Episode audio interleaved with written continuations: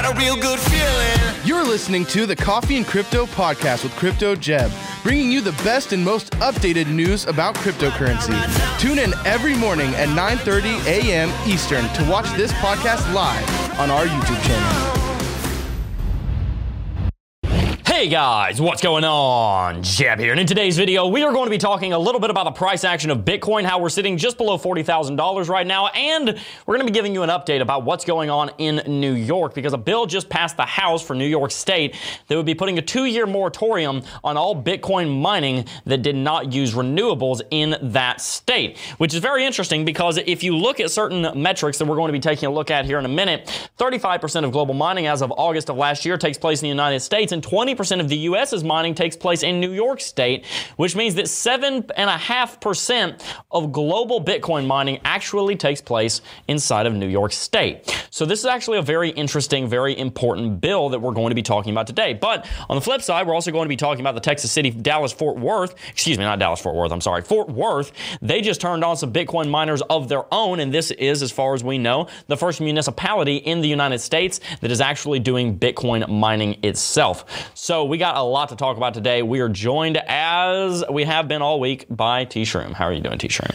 I'm doing really well. Gra- uh, really glad to be here. Really glad to uh, be talking about these mining stories. They're really exciting, and um, you know, continuing to keep Tim in our thoughts and our prayers.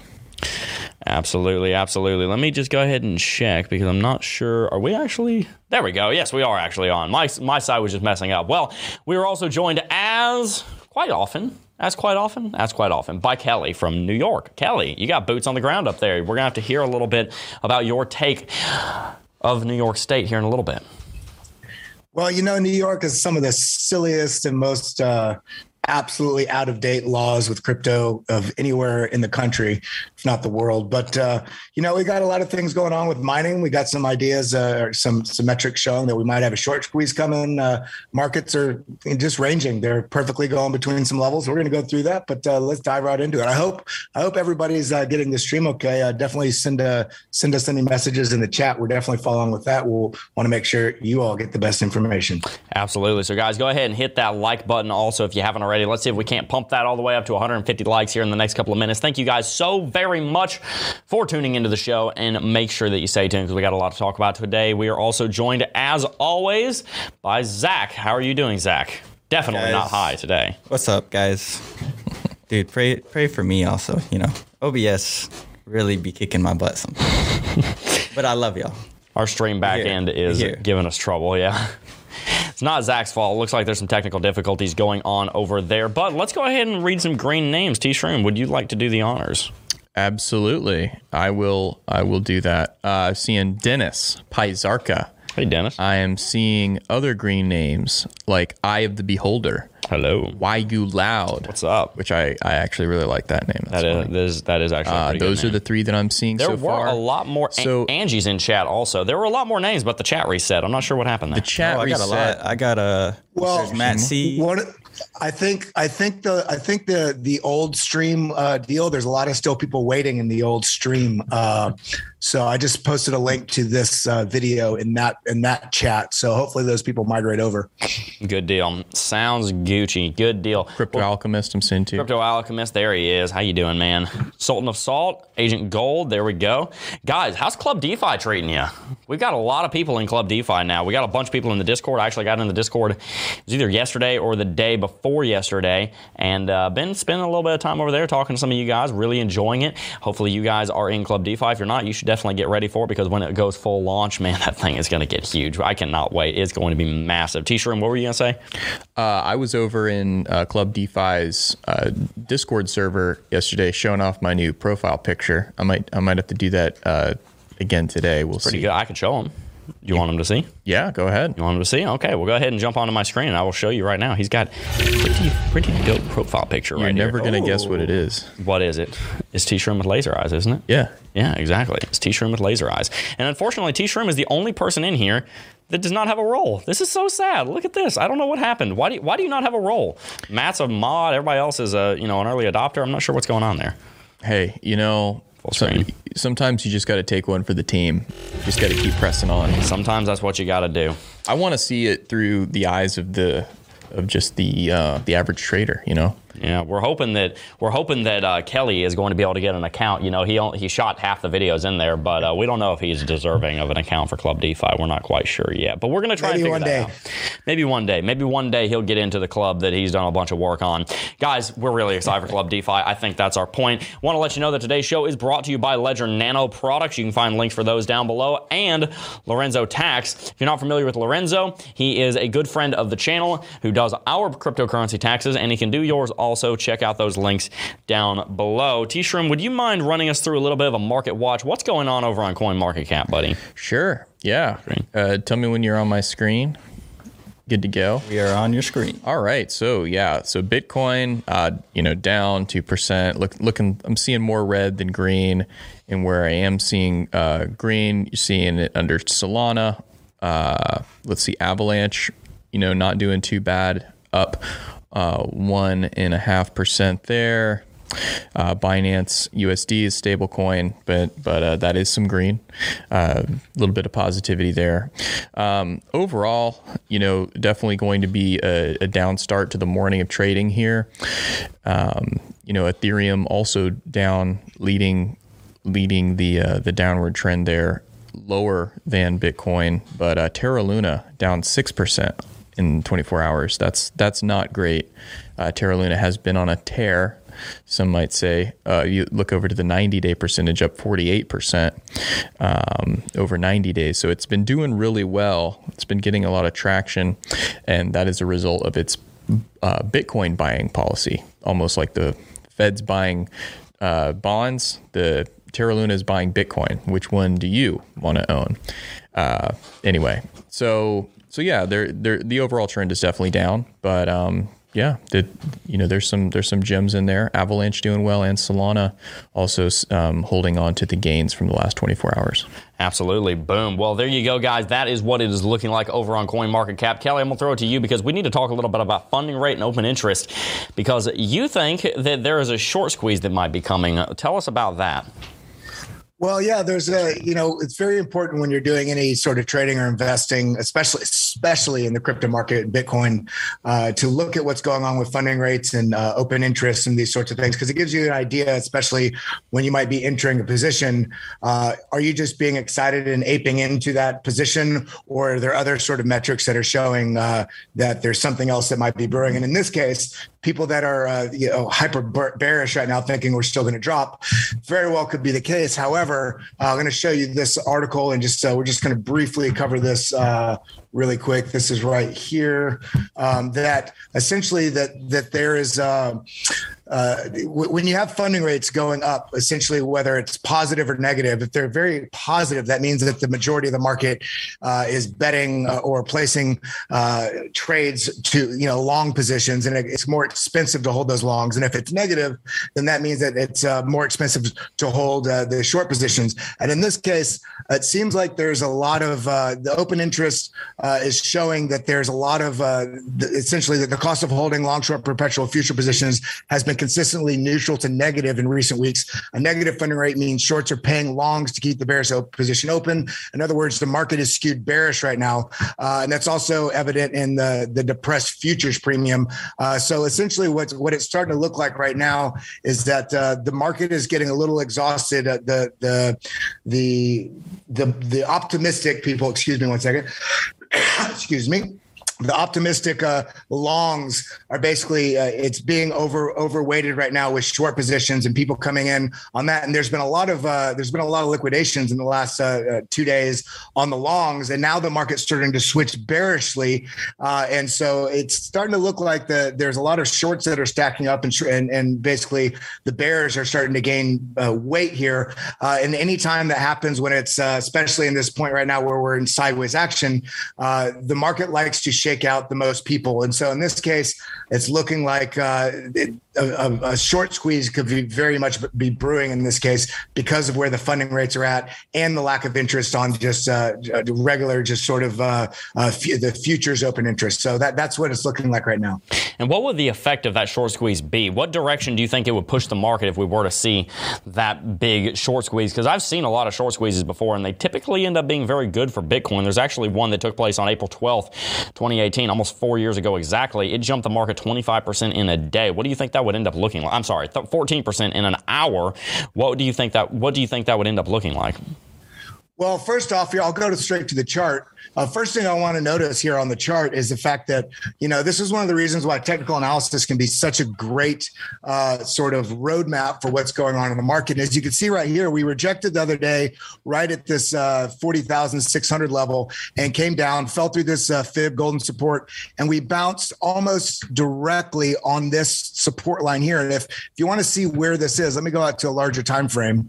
Uh, this essentially is if I from this wick to this wick, and I just projected this out, not knowing if it was ever going to be hit. And this is exactly where the price is bounced off of right here. Now, if we get a short squeeze, a short squeeze would be meaning that the shorts are getting pushed back past their liquidation level or close to it. And people essentially, if you have a short to exit that position, you have to buy, which would basically send the price up. Now, in this case, uh, depending on uh, how much those get stacked up, and it's not it's not too aggressively overweighted right now. But if we were to get a short squeeze, I could definitely see this price at least coming back up and testing this level again, uh, where we're at here at this 40,700, 41,000 level. If we are to get, if we are to push past this, uh, that that that's what I would like to see is uh, the price to get, uh, whether it be from the short squeeze or the short squeeze starting that momentum. Because it seems like anytime the price moves up, uh, a lot of the people that have just been overweighted in this optimism of the market, you know, still being mid cycle. I'm one of these people, but I'm not aping into any positions. I'm waiting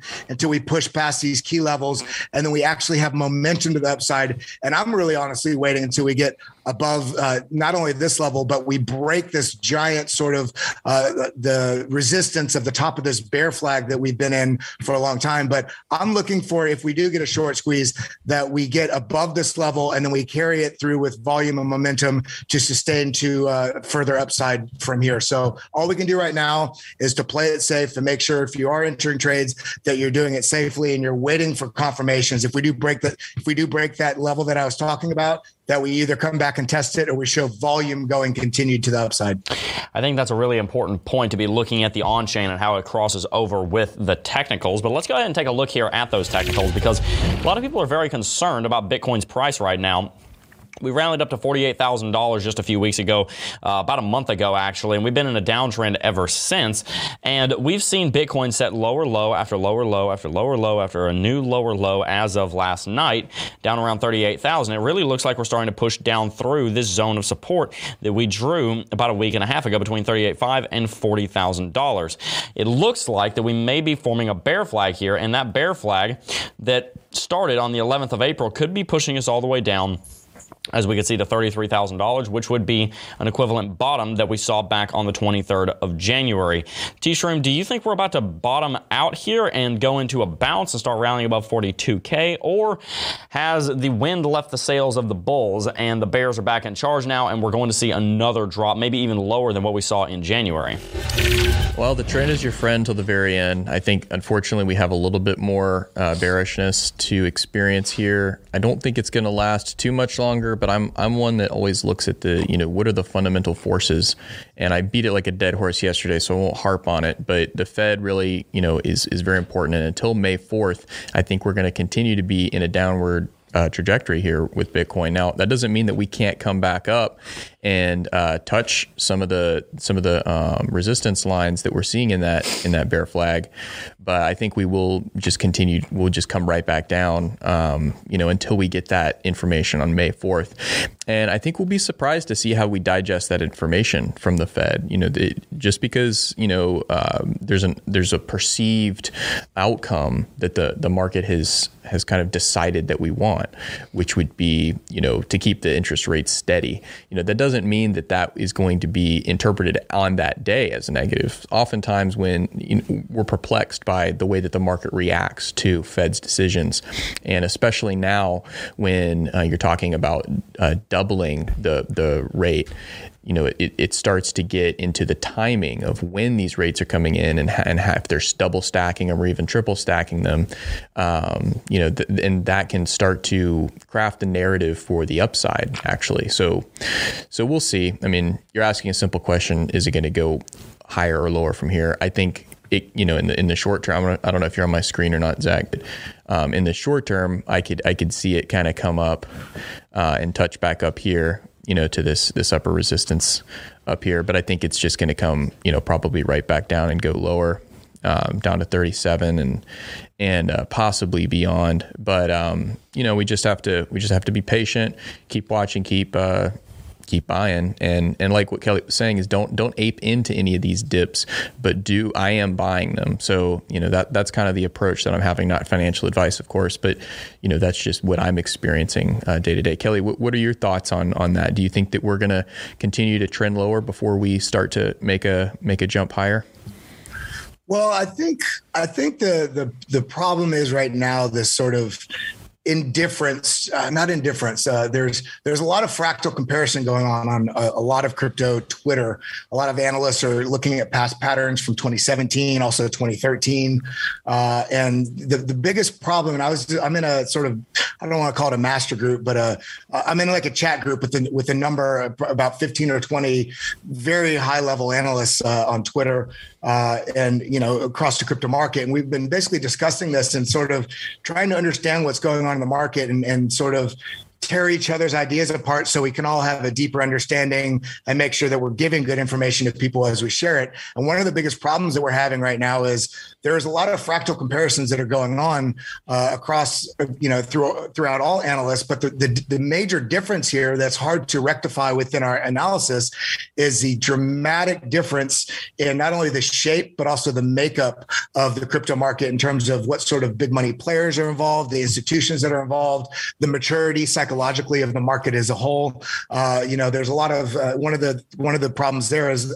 there's a lot of the long term holders that have, that uh, you know once they've crossed that 155 day holding mark, they statistically they're classified as long term holders. But there's a lot of traditionally short-term holders that bought at the top in November that because they're still holding now, they're considered long-term holders. However, uh, are we going to start to see those sort of midterm? I, would rather classify those as midterm holders. Are we going to see them start to capitulate around these levels because they've been underwater since November? Well, there, there's no way to tell until we see what, how the market plays out. However, the growing, the ever increasing and growing bullish metrics of the on-chain, the adoption, the government uh, adoption, institutional adoption, the metrics uh, with the MVRV, the reserve risk, all these different things that are showing the incredibly bullish fundamental, technically fundamental setup of Bitcoin is is buoying a lot of people's sort of uh, thoughts on what's going on in the market.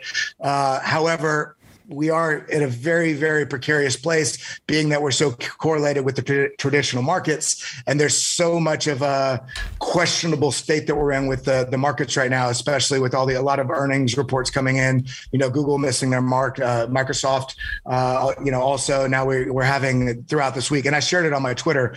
Uh, there's a lot of earnings reports that are coming out this week including apple and uh, i mean there's a, a lot. Um, and depending on what's going on with that we have the FOMC meeting coming out next week. Although there's fractal comparisons that showing that we're going to be going bullish from here, we haven't been in this situation economically with the traditional markets weighing so heavily on uh, you know against the crypto market. So I think all we can do right now with this sideways action is play it very safe.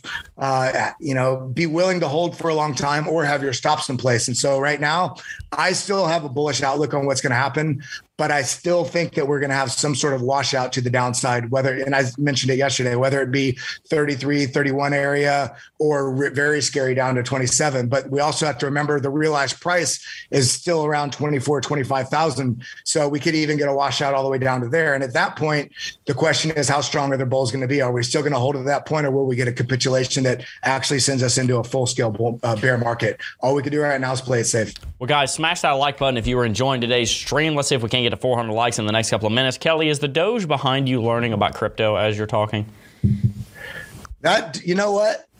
I was never a big fan of Doge. Yes, it's growing in community and strength and utility, but that dog makes me like Doge any less. That dog is the most. It's we. My wife, you know, we watch dogs all the time. That's the first dog in a year and a half that isn't hasn't been friendly to me. So it's really. Uh, so it makes me a little, you know, makes me like like Doge a little less. Man, cute sucks. dog, but a little bearish Yeah, divergence. say, that's a cute dog. Little doggish divergence. How about that? Well, Kelly.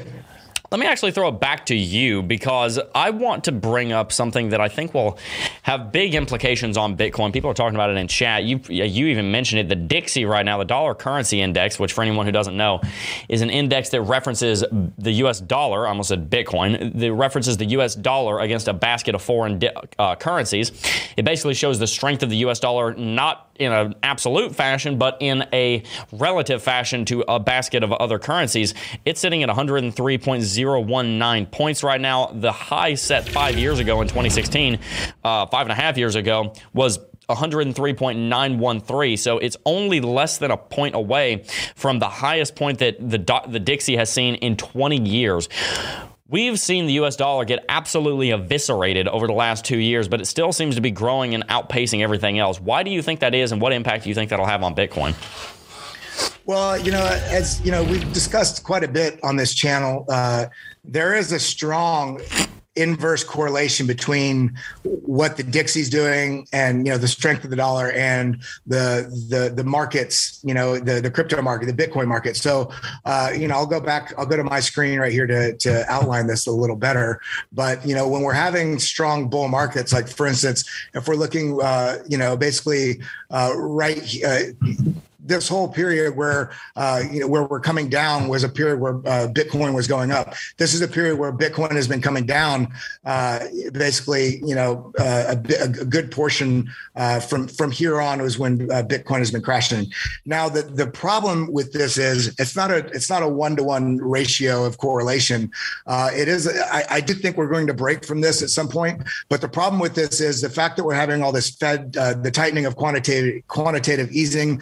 Uh, uh, you know, pulling out, I think it's like $95 billion a day or something like that. A month. Uh, over, over the, a month, sorry, over the next, it would take five years before we got to the, the 5 trillion that they're trying to pull out of the, uh, you know, the bonds and all the different uh, places that they've been allocating money in this, uh, you know, economic sort of the Fed money printing and the booing of the economy. And so I honestly think, although this was a very strong resistance, clearly we've broken through this. Will we get a small pullback? Back at some point, sure. But I think it's more likely that this this will likely continue up. Maybe not as strong parab- uh, parabolic as this, uh, but I do think because of this and what's going on with the economy, I do think that we are going to get a little bit of a divergence here with uh, in historical historical trends of it being an inverse correlation to Bitcoin because the strength of everything happening fundamentally in Bitcoin at some point there's going to be uh, uh, an irreversible su- supply shock that is going to drive the market up, and I don't think that that's going to directly relate to the, the, Dixie falling,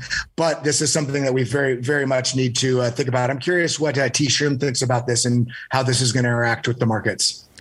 Yeah, I mean, well, I haven't spent a lot of time looking into the Dixie. I think it's really interesting, and it, obviously, when you see something break through a resistance like that, it's it's very important to, to kind of get your head around it and understand how that's going to affect the rest of the market. But uh, I would like to see that you know kind of confirm and flip that resistance to support before I, I start to make any moves based on uh, that breakout.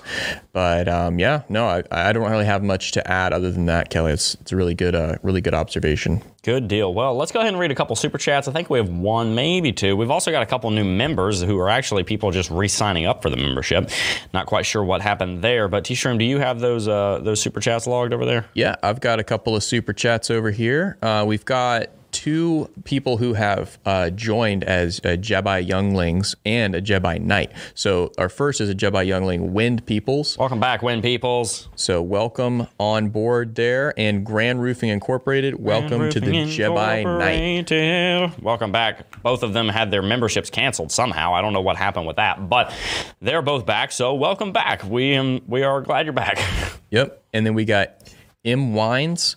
So uh, donated five dollars. Thoughts on ZRX? Seems like they are the protocol for Coinbase's NFT market. Uh, I'm not familiar with it, but Kelly, do you have any thoughts on that? Oh wait, what was the coin? Sorry, ZRX. ZRX. Uh, no, I, no, no thoughts on it. I haven't, yeah. I haven't, even, I haven't looked at it. I've I've I've seen it on Coin Market Cap zero, uh, but I don't know a whole yeah. lot about it. Do you, T Shroom? It's in the top 100. 96, yeah. Yeah, which is you know that's that's a good thing. Um, and and I don't know much about it, but uh, I'm I'm actually doing a lot more research on NFTs as we speak. So that's that's pretty good, uh, and I'll I'll be learning more about it, and I'll look into this for sure. But you know, its its chart doesn't look too bad. It looks like it's had a really big run up and then kind of corrected, maybe maybe back on the upswing. So something to look into, perhaps if you've got a little moon bag that's getting hot in your pocket. Well, yeah, it does say Coin, Coinbase partners with uh, o, uh, Ox, which is ZRX, to power their new social uh, marketplace for NFTs. So, uh, I mean, that's obviously a big fundamental development for for the for the project. But yeah, I, am not I'm not deeply aware of it. I've been my head's been so deep in Club DeFi the last two three months. Yeah, that's true. Yeah, there's a lot of work going on over there. We got one more super chat before we move on here from Latour. Latour says, uh, after donating ten dollars, I am a New York based BTC miner with ASICs in Russia that has recently been forced to liquidate due to U.S. sanctions on mining. After consideration, Texas is the only place I will mine. New York doesn't get it. New York doesn't get it. New York's in the middle of trying to run every single business out of their state, and they're doing a pretty good job because most of the billionaires are leaving, and a lot of the headquarters are moving to other places as well, like Florida and Texas, because they don't have state income taxes, and they're also known, also not run by people that want to meddle in every single facet of the way your company runs and make it impossible for you to run a profitable business. Sorry, Kelly. Don't mean to knock your state, but you're originally from Texas, so you probably agree with me. I don't know. That's up to you. What do you think? I, I, I definitely agree. You know, one of the saddest things that I found out, and I forget which documentary or movie I watched on Bitcoin about two years ago, and it's it's but it's so sad like with the the the corruption you know in government and uh, the regulations. You know there's something here that uh, the reason why like for instance i can't even buy cartesi which is available on coinbase because it's not allowed in this region. There uh, i had a nexo account uh, that i was using for a year and a half had to close it mar- by uh, in march of this year because that you know is completely outlawed. But in order to run uh, whether it be exchanges or meet certain regulations within Coinbase, you have something, you have to have something called a bit license. And the craziest thing about that is the person that was responsible for uh, instituting and, and writing the legislation around the bit license and all that basically put all this in place. And then as soon as he put it in place, to, that made it nearly impossible for any any exchange or most coins uh, to to operate and you know be sold and utilized here uh, in services as well. As soon as that was all put in place, he left his position in government and then basically started a joined a crypto company uh, because he was able to navigate all all the regulations. So wow. it's, it's such it's such a backwards. That's ridiculous. And it's it, and it's funny because you know the, the saddest thing about it is crypto unquestionably is the next stage of development and evolution, and not only uh, society but also our uh, you know economy, and especially New York being one of the financial, if not the financial capital of the world. It's quite shocking to me that they're so uh, behind on uh, integrating and you know becoming involved in supporting uh, crypto development and being a part of that and being a bastion of it like uh, cities like miami and now uh, you know a lot of texas. Uh, you know and i think we're going to be going into a story here in a second with uh, fort worth now uh, uh, you know you know, having Bitcoin mines and stuff like that. But it's like it's just sad that New York is so behind the game on this, uh, in America in general. Uh, just rather than rather than uh, supporting this and integrating these technologies and help, having them develop, and us having a deep hand uh, and a part of that, you know, we're basically alienating it and, and basically losing.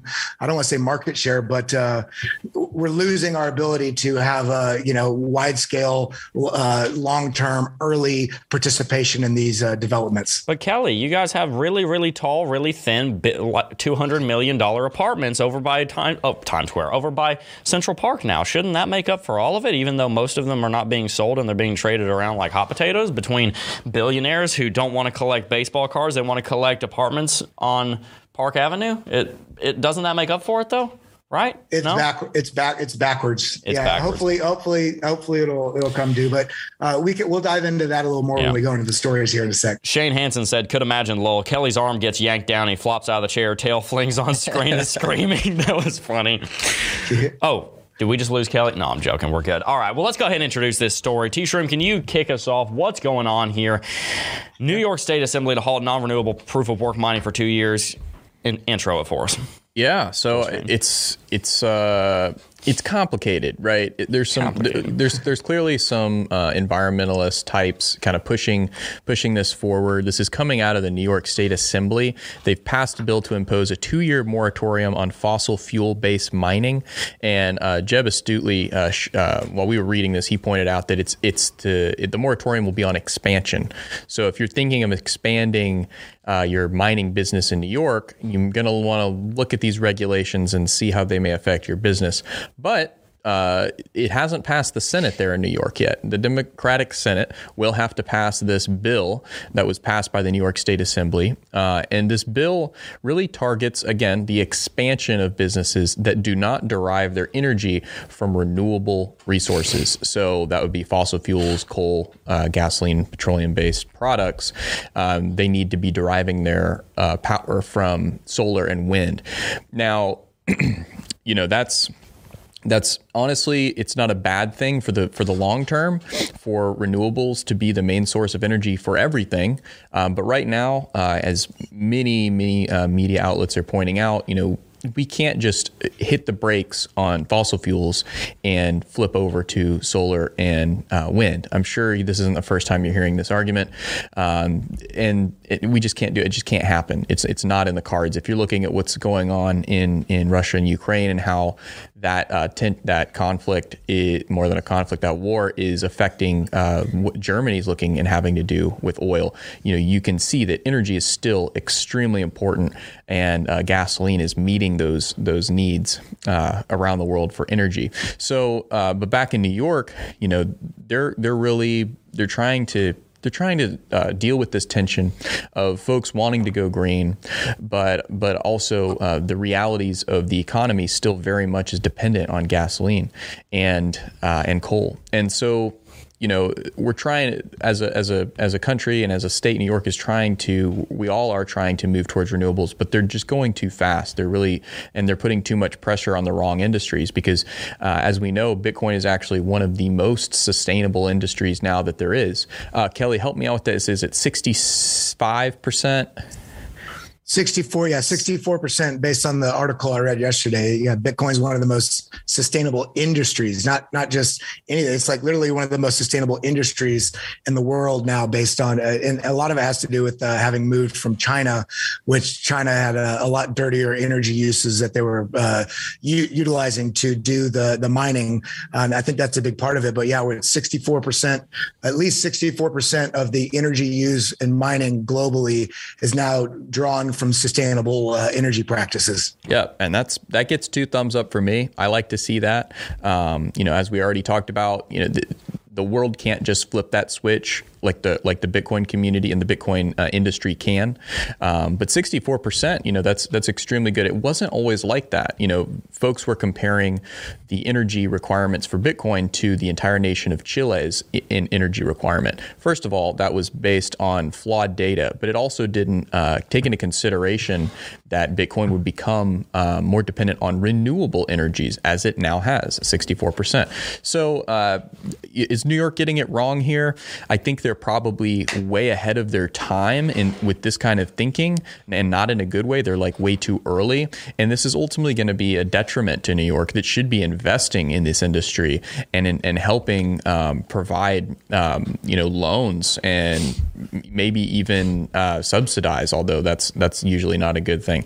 Uh, this industry and help it to flourish but instead it's it's not and, and, it's taking cues from folks who are are not level-headed enough and well to the victor goes the spoils which is the yep. next story which is in fort, fort worth is going the opposite direction right? So uh, we'll cover that story uh, here pretty shortly. Did you want me to read that into yeah well you... let's just send it to kelly for one last thought on that because kelly you know you've lived in new york city for how many years? It's over a decade right? You've lived there since 08 uh, four, 14 years yeah. 14 years okay.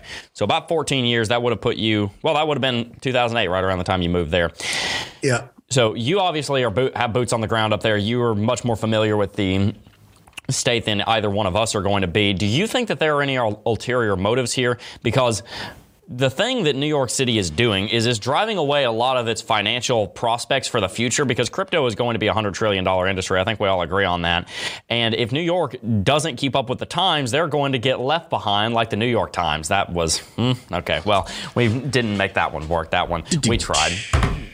Okay. Well, I think I think on all honesty, I think what it boils down to is uh, is ignorance. You know, it boils down to not only channels like ours, but uh, but people just in general being uh, you know a missionary for bitcoin all of us need to be speaking positively about it not just talking about what you can gain but actually the positive not only community but global impact of of what bitcoin does you know and the, the truth of the matter is the financial industry for for lack of a better way to describe it has been run historically by you know uh, older talking heads that are rooted in how things have been and the problem with that as it relates to Bitcoin is Bitcoin has nothing to do with how things have been. It's going to be, it's how things will be. Right.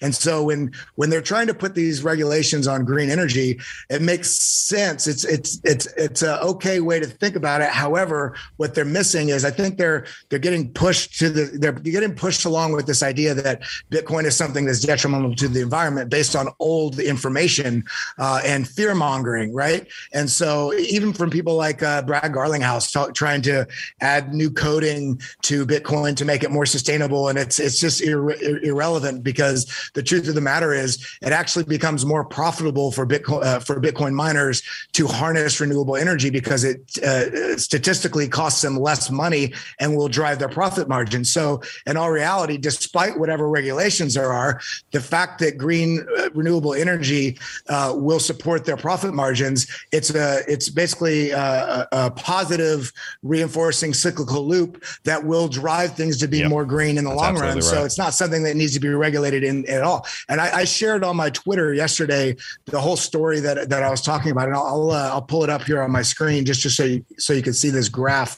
Uh, but the essentially Bitcoin currently is uh, this is all the power in the world used, and I don't know if you can see this green line at all. This is how much is used by Bitcoin mining: 247 terawatt hours. Okay. Not only is this uh, minuscule on the global scale, but also uh, 64%, 64.6% electricity is with sustainable power mix. So we, um, among all the other countries in the world, this is how much more uh, Bitcoin, th- this is how much more the this is how much more sustainable Bitcoin mining is compared to all these other nations in the world.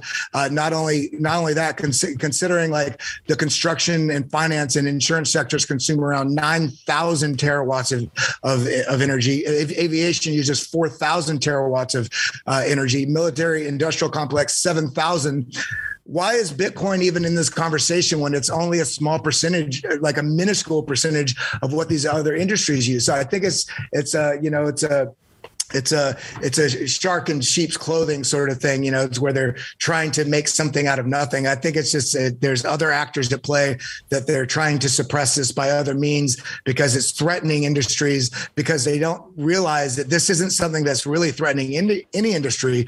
What really needs to happen is people need to realize this uh, development, this evolution in our society and in our economy and in our ability with Bitcoin and blockchain and uh, crypto assets as a whole can revolutionize every single industry out there if they don't oppose it, but rather integrate it.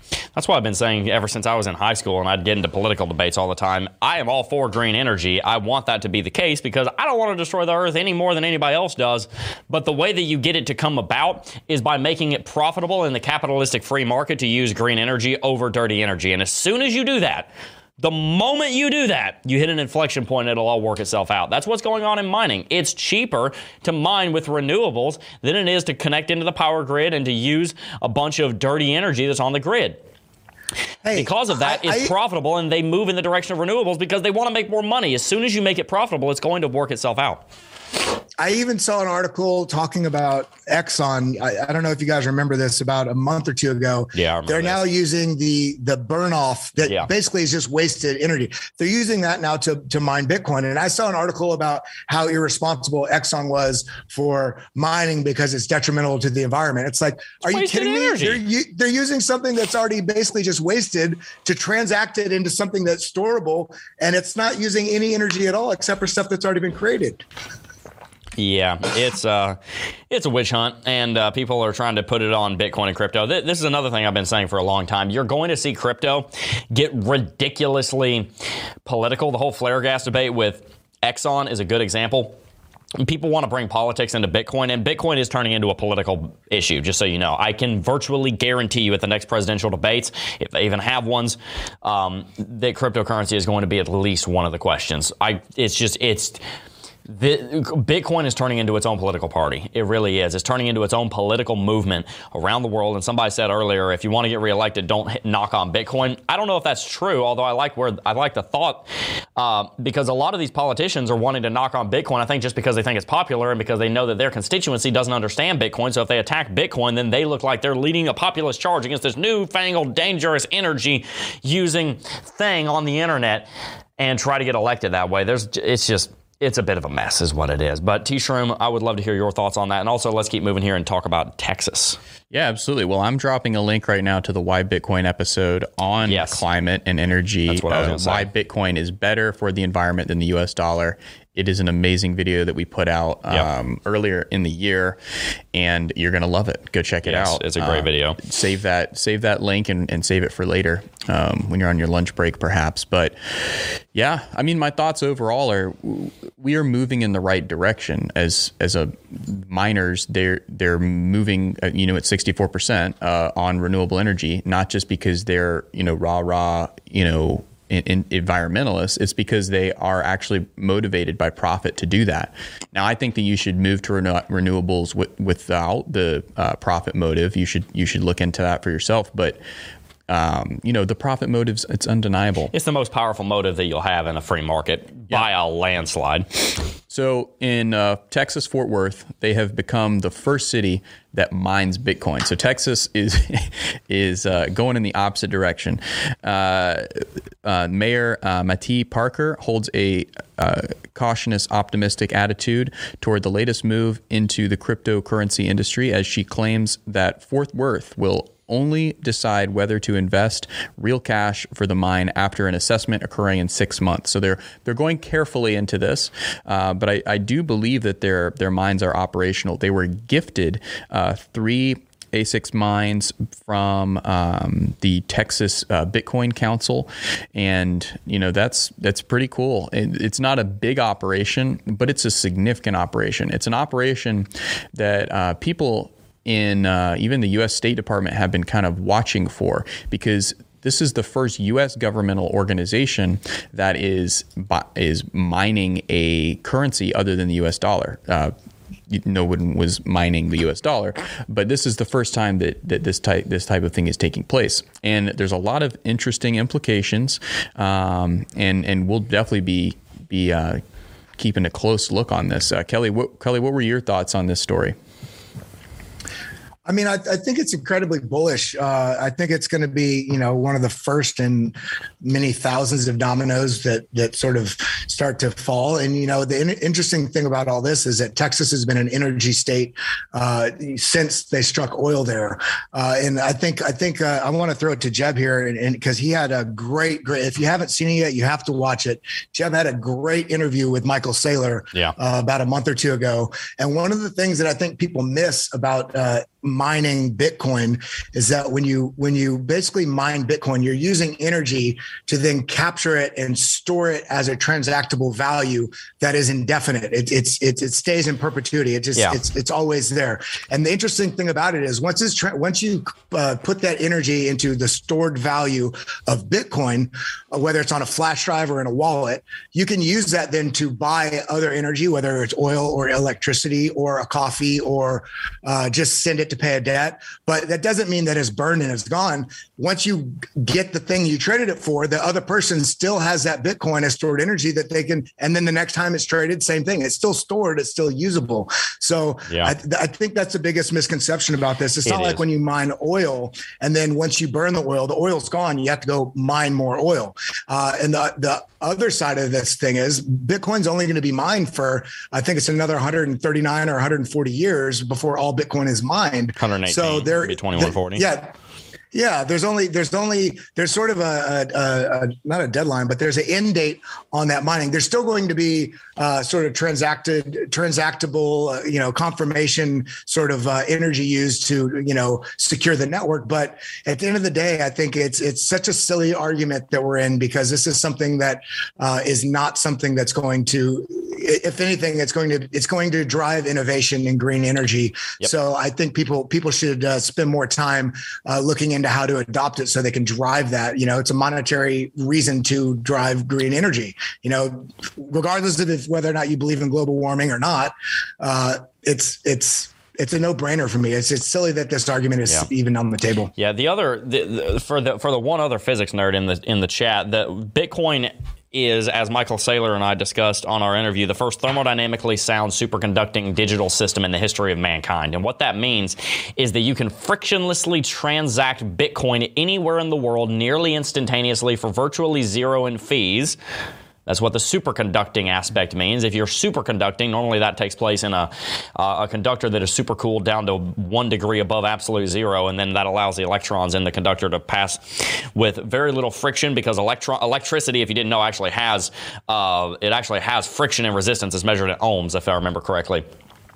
Um, so a superconductor has ridiculously low resistance, meaning that there is very high conductivity. That's why it's called a superconducting system because the electrons and the electricity are able to pass through very, very, very easily. So Bitcoin is a very similar concept. It's superconducting in that you can send transactions anywhere for virtually nothing for virtually instantly, uh, especially with layer twos like Lightning Network coming online soon.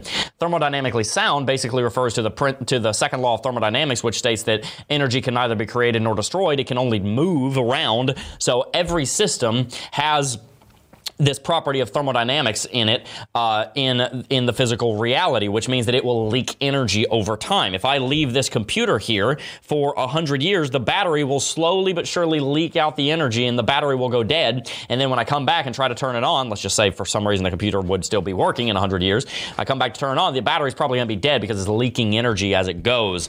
Same thing with you know uh, if you have a water tower that has a little leak in the bottom of it, slowly leaking that energy, the stored wa- the water in the form of potential energy. So Bitcoin is thermodynamically sound in that it doesn't leak energy. Bitcoin is a form of digital energy. So that's why it's so valuable. What mining does, this is a huge misconception in the cryptocurrency space.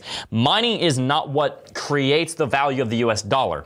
Mining is what supports the architecture of Bitcoin that stores the value that we put in from elsewhere. Bitcoin is not a valuable commodity. It is a container that stores value in the form of monetary energy. We put monetary energy in from US dollars or from euros or from pounds or from Litecoin or from Ethereum. We put that monetary energy into Bitcoin and what mining does is it secures the network. So basically if you have a water tower, the water tower is not water. It does not have the value of water, but what it is is infrastructure that stores the water. It is not the energy energy itself, but without it, the energy would not be able to be properly utilized. That's what Bitcoin is. It's the water tower. What the mining does, the mining is, in the analogy, basically the worker that comes along and repairs the water tower and makes sure that the thing is kept up and maintained so that it doesn't start leaking water or so that it doesn't let water go when it shouldn't. It basically maintains the system. For example, the interstate highway system in the United States cost a quarter of a trillion dollars to build over the course of 40 years. It is not valuable in its own right. It is valuable because it is utilized. It is valuable because of all the cars and vehicles that transfer that that move people, cargo, resources, and energy on those roads. What Bitcoin mining is in that analogy are the road crews that maintain the interstate highway system in the United States to make sure that the system continues to work. But the system only has value because people are using it. If nobody used Bitcoin, then it, it would have zero value and it would be worth nothing. But the reason that it is worth $40,000 a coin is because so many people have come together and realized, wait a second, this infrastructure thing, Bitcoin here, is one of the most secure, not the one of the most secure. It is the most secure, most superconducting, most thermodynamically sound digital systems that have ever been created in human history, and that's why it has value. Bitcoin mining does not create Bitcoin's value. However, it does create the security and it does maintain the system that stores the value that we put into it. Yeah. Couldn't have said it better myself. Cool beans. Well, let's see. We also have a story here on Bitcoin mining difficulty. Speaking of mining, T-Shroom, what is your opinion on the Bitcoin mining story that we have here? Yeah, so the the difficulty is is going up, right, and it's going up soon. Uh, Kelly was actually the one that that uh, brought this story uh, to my attention. So I'd kick it to him. But uh, first of all, Bitcoin mining difficulty to hit all time high soon. Uh, what does it mean? Um, Bitcoin mining difficulty increases on the Bitcoin network as per data by Bitcoin.com.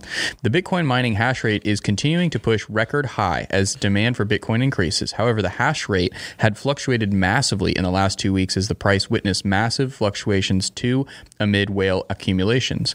After a drop in Bitcoin mining difficulty by 1.26% at block height 731,808, the Bitcoin network is expected to witness an increase in Bitcoin's mining difficulty by two, by 4.51% on April 28th. Hence, it will effectively decrease Bitcoin's mining rewards for miners. Currently, the mining reward stands at $6.25 Bitcoin. So, uh, you know, things are things are uh, heating up in the Bitcoin mining world. That- I think they're getting more difficult. that I don't know why that article has a typo in it. It, it stands at 6.25 Bitcoin, not six dollars and 25 cents Bitcoin. I'm not sure why they put a dollar sign there. Right now, the mining Yeah. reward is 6.25. After the next halving, it'll be 3.125. Before it was 12 point 12 and a half, and then before that was 25, and before that was 50, and that's where it started. That's really funny. Well, it's essentially here. The reason why this is important is because miners they make their livelihood on, you know, securing the network, but also they make a lot less money when when uh, depending on what's happening with if, if the if the price is going below, uh, you know, where they got rewards, then they start they, could potentially capitulate. The the the biggest in sell that means to take profits. The biggest difference here though is that in the last year and a half, the large majority, uh, if I mean I'm talking large, like over ninety percent of the largest miners, like the the top ten, are are all publicly traded now, and it's in their interest not to capitulate, and they're securing funding not from selling Bitcoin, but from uh, you know various uh, investment uh, investors, VCs, uh, you know people buying stocks in their company, uh, and so they don't need to capitulate any longer. But if we look at uh, if we look at if we're looking at the hash rate and the difficulty, that's showing that there's a lot of miners that are still thinking that they're you know they're not turning off their miners yet, meaning they they're not thinking that the price is going to capitulate much further down. And when we look at uh, some on-chain metrics here, uh, this is an interesting metric that not a lot of people look at, but it gives you a good indication of what's going on with the market. This is the uh, uh, the, the Bitcoin market cap to thermocap ratio, and essentially you can see right here the market cap to thermocap ratio is simply defined as the market cap divided by the thermocap, and can be used to assess if the asset's price is currently trading at a premium with respect to the total security spend by the So when we're when we're down in this level right here, that's showing basically a, a lot of times uh, bottom side of the market. You know, when we when you have a lot of upside, asymmetrical upside versus downside risk, and we're not in this green box, but we're very very low. And even here, this is one of the reasons why a lot of people don't never thought that this was going to be the top of this bull cycle because we got a very measly sort of read, very low read on this on this top on this oscillator in this metric. Now, if we look over here at the difficulty, the difficulty is you know this is where the this is when China shut off their miners, and so a lot of there was a lot less miners, meaning that there was a lot less competition amongst miners to compete to to secure those transactions and get the mining rewards. But this is not only recovered V-shaped recovery, but we've far surpassed what this previous all-time high was, and we're still basically going up in this region. Now, excuse me, I'm not sure why I have a cough today. Now, if we look at the hash rate, uh, this also this this this, uh, this is still gosh. showing that we're we're still going up. That there's still more and more miners coming online, competing. The transactability it's showing that there's more demand, um, uh, competition amongst the miners, uh, which is actually speaking to the health of the market and the health of the level that we're at right now. Not showing that uh, miners are looking to capitulate. Not showing that there's any sort of indication in the smartest minds in Bitcoin uh, that that uh, I don't see that we're going into a sustained bear market from here based on just this metric, but rather we very well still could have a small capitulation to the downside. But I still think that we're going to be going up from here uh, at some point here in the next month or two. Good deal. Well, let's go ahead and read some super chats, and then we're gonna wrap it out. Yeah. Okay. Super chats. Uh, we've got a couple here. Um, I, I just, it, I, uh, Elliot Locke is here. just a second. The document is uh, loading again. I was looking around for. Uh, right. So, uh, Latore donated ten dollars. I am. Uh, we already read that one. Mark Mike Markle. Um, donated $10 said, I, I just want to remind everyone here how great of a job they are doing. I am proud of you all for focusing on your growth and building your knowledge. You are killing it, and I hope you have a Oh, great week. thank you, Mike. We appreciate that. Thank you so much, Mike, and thank you for hooking me up with that uh, Cardano handle. I'm enjoying it quite a bit. Uh, Tom Wilkes donated $20. My ridiculous thought of the day. What if Elon, who probably still owns bags of Doge, decides to take Saylor's advice, except he decides to use Doge for orange check verification, not BTC? Doge price goes nuts. E- Elon is crazy enough to do that. Yeah, that that's what Well- we we speculated on that in our video from yesterday, I believe. Uh, that because and that was why Doge went up twenty percent. I um, that that was that was our speculation. The Doge. Um, so it's it's possible. It's also possible that he would get um, Cardano, uh, Binance, Avalanche, and you know another blockchain that's been doing really well to to underpin those those verification systems. Kelly, it sounded like you had something you wanted to add. What, what's going on? Well, I mean, I, I can't see that he would use any one of those as a standalone uh, option. I think that if if they were to do it, which I think they absolutely should, um, I think I think it would be multi multi payment option, whether it be various uh, fiat as, uh, amongst probably a small basket of crypto options as well.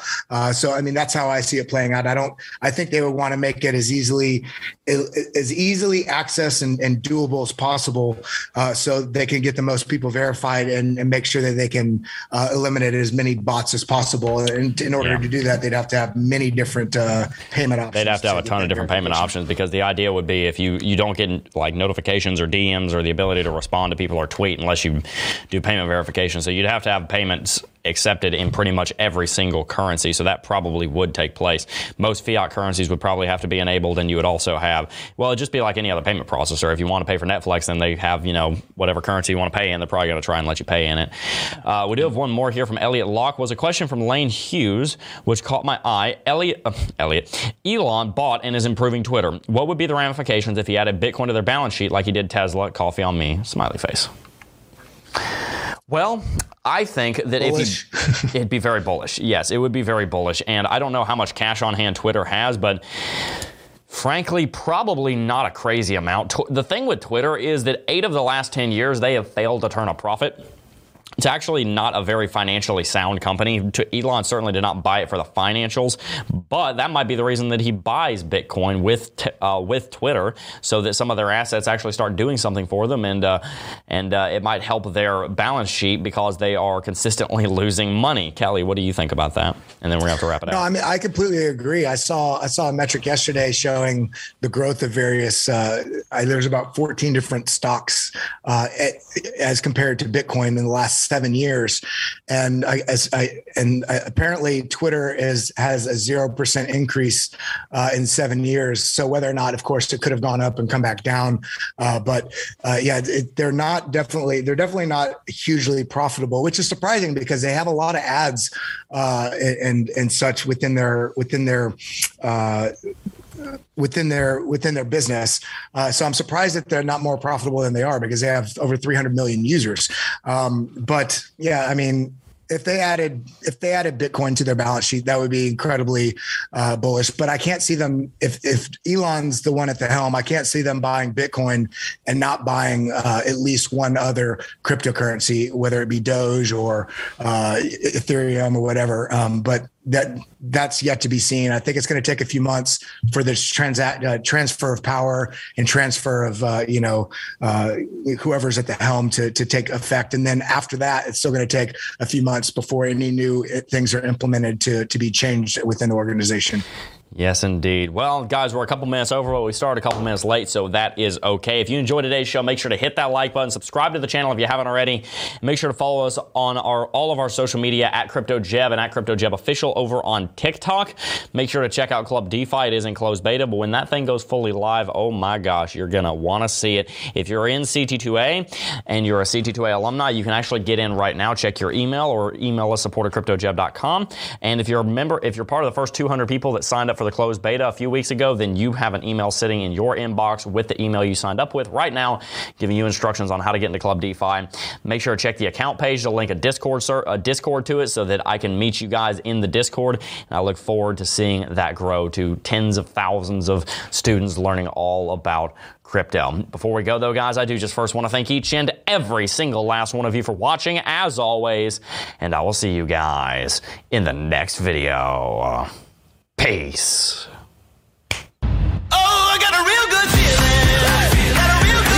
enjoyed listening to the Coffee and Crypto podcast. Tune in every day at 9:30 a.m. Eastern to watch live on YouTube. Follow us on our social media accounts at CryptoJeb. And lastly, we want to thank you for supporting us here at MacD Media.